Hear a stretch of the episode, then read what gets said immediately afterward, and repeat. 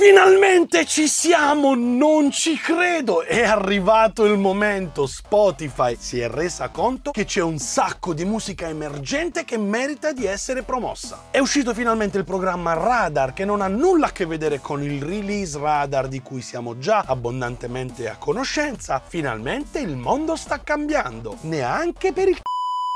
Su consiglio dello stimatissimo amico e collega di 0371 Music Press, Luca San Martino, ho voluto approfondire la questione di radar, anche perché ho cominciato a ricevere con fastidiosa insistenza dei messaggi, delle email, anche dei direct su Instagram in cui mi si chiedeva come partecipare a questa nuova iniziativa di Spotify che prometteva di mettere in risalto musica emergente. E questa domanda mi è stata posta sia da chi aveva una bella fanbase che da chi invece ha pubblicato un singolo nel 2017 e sta ancora aspettando che qualcuno si accorga di lui. Come facciamo di consueto su questo canale dobbiamo fare le dovute presentazioni. Spotify lancia questo nuovo programma chiamato appunto Radar a livello globale in tutto il mondo e si prefigge l'intento di promuovere la musica emergente, o meglio una selezionata cerchia, ricordatevi bene queste parole, di artisti emergenti, utilizzando non solo la playlist dedicata e tutte le strategie di marketing, ma anche la mole infinita di dati di cui ormai Daniel Eck è in possesso. Cosa ti piace ascoltare, quando ti piace ascoltarlo, per quanto tempo vuoi ascoltarlo, dove vuoi ascoltarlo, insomma una serie di informazioni molto utili a fare marketing strategico. Ogni nazione ha la sua playlist radar e i curators di queste playlist ogni settimana o a cadenze regolari inseriscono nuovi artisti e li fanno salire su questa fantastica giostra. Fin qui è tutto molto bello e a giudicare da come se ne stesse parlando sui social, sulle riviste di settore o sui blog, ma soprattutto tra gli addetti ai lavori, sembrava che davvero qualcosa stesse per cambiare per gli emergenti. Ad ogni modo, per darvi un numero al volo, ad oggi che siamo alla prima settimana di gennaio del 2021, la playlist Spotify Radar Italia conta poco più di 11.000 follower, il che mi fa pensare che siamo ancora un po' indietro come attenzione alla musica emergente. Personalmente mi sembrano un po' pochini, se paragonati a tutto il casino che hanno fatto a Milano per presentare questa nuova iniziativa. Comunque il mio irrefrenabile prurito di culo, o meglio quella curiosità tipica delle ragazzine davanti all'ultimo numero di Cioè, questa forse era solo per gli over 30, insomma la mia curiosità mi ha portato a fare delle ricerche. Ho appuntato un po' di numerini, segnato un po' di nomi, ho analizzato un po' di fatti e dopo una lunga seduta sulla tazza del water, nel momento del massimo sforzo sfinterico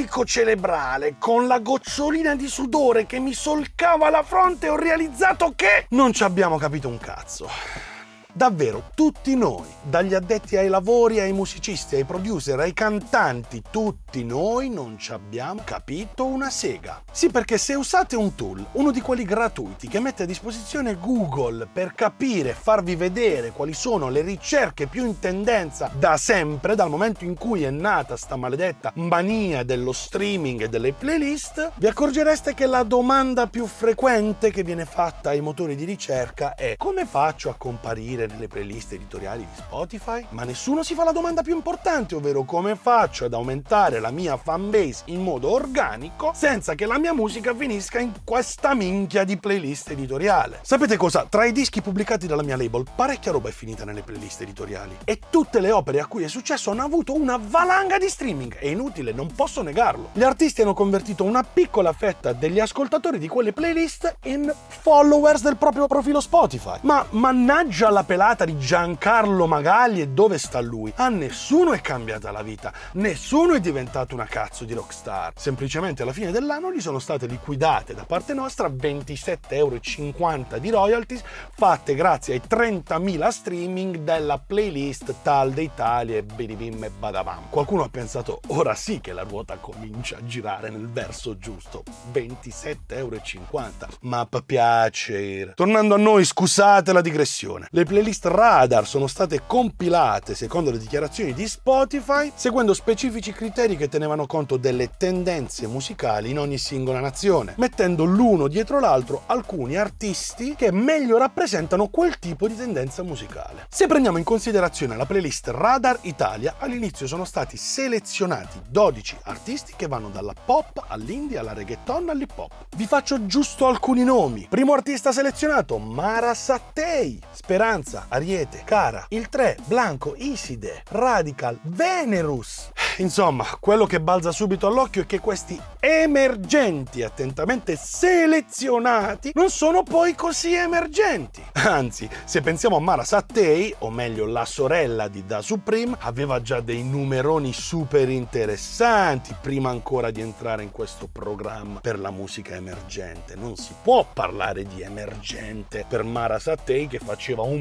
milione di ascoltatori singoli mensili. Anche no. Parliamo generalmente di artisti che avevano almeno 200.000 ascoltatori singoli mensili, se non mezzo milione, passando poi a Mara Sattei parliamo già di altri numeri, ma soprattutto non sono artisti che hanno tirato fuori un singolo ad Katsum tre anni fa, sperando poi che qualcosa accadesse sulle loro pagine Spotify. Ora pensaci, Spotify ha ritenuto che artisti con centinaia di migliaia di ascoltatori singoli mensili fosse da racchiudere nella cerchia degli emergenti, non ancora arrivati sulla cima dell'Olimpo, ma emergenti. E questo che vuol dire? Forse mi dirai che è tutto uno schifo, che è tutto un complotto, che quegli artisti avranno sempre una corsia preferenziale. Forse mi dirai che il mercato è corrotto e che gli emergenti non avranno mai la possibilità di emergere? No, non è così. Queste sono menate da complottista che servono soltanto a placare la tua ira, la tua rabbia e a dare una spiegazione del fatto che nessuno ti sta ancora cagando. Il problema è che ci sono troppe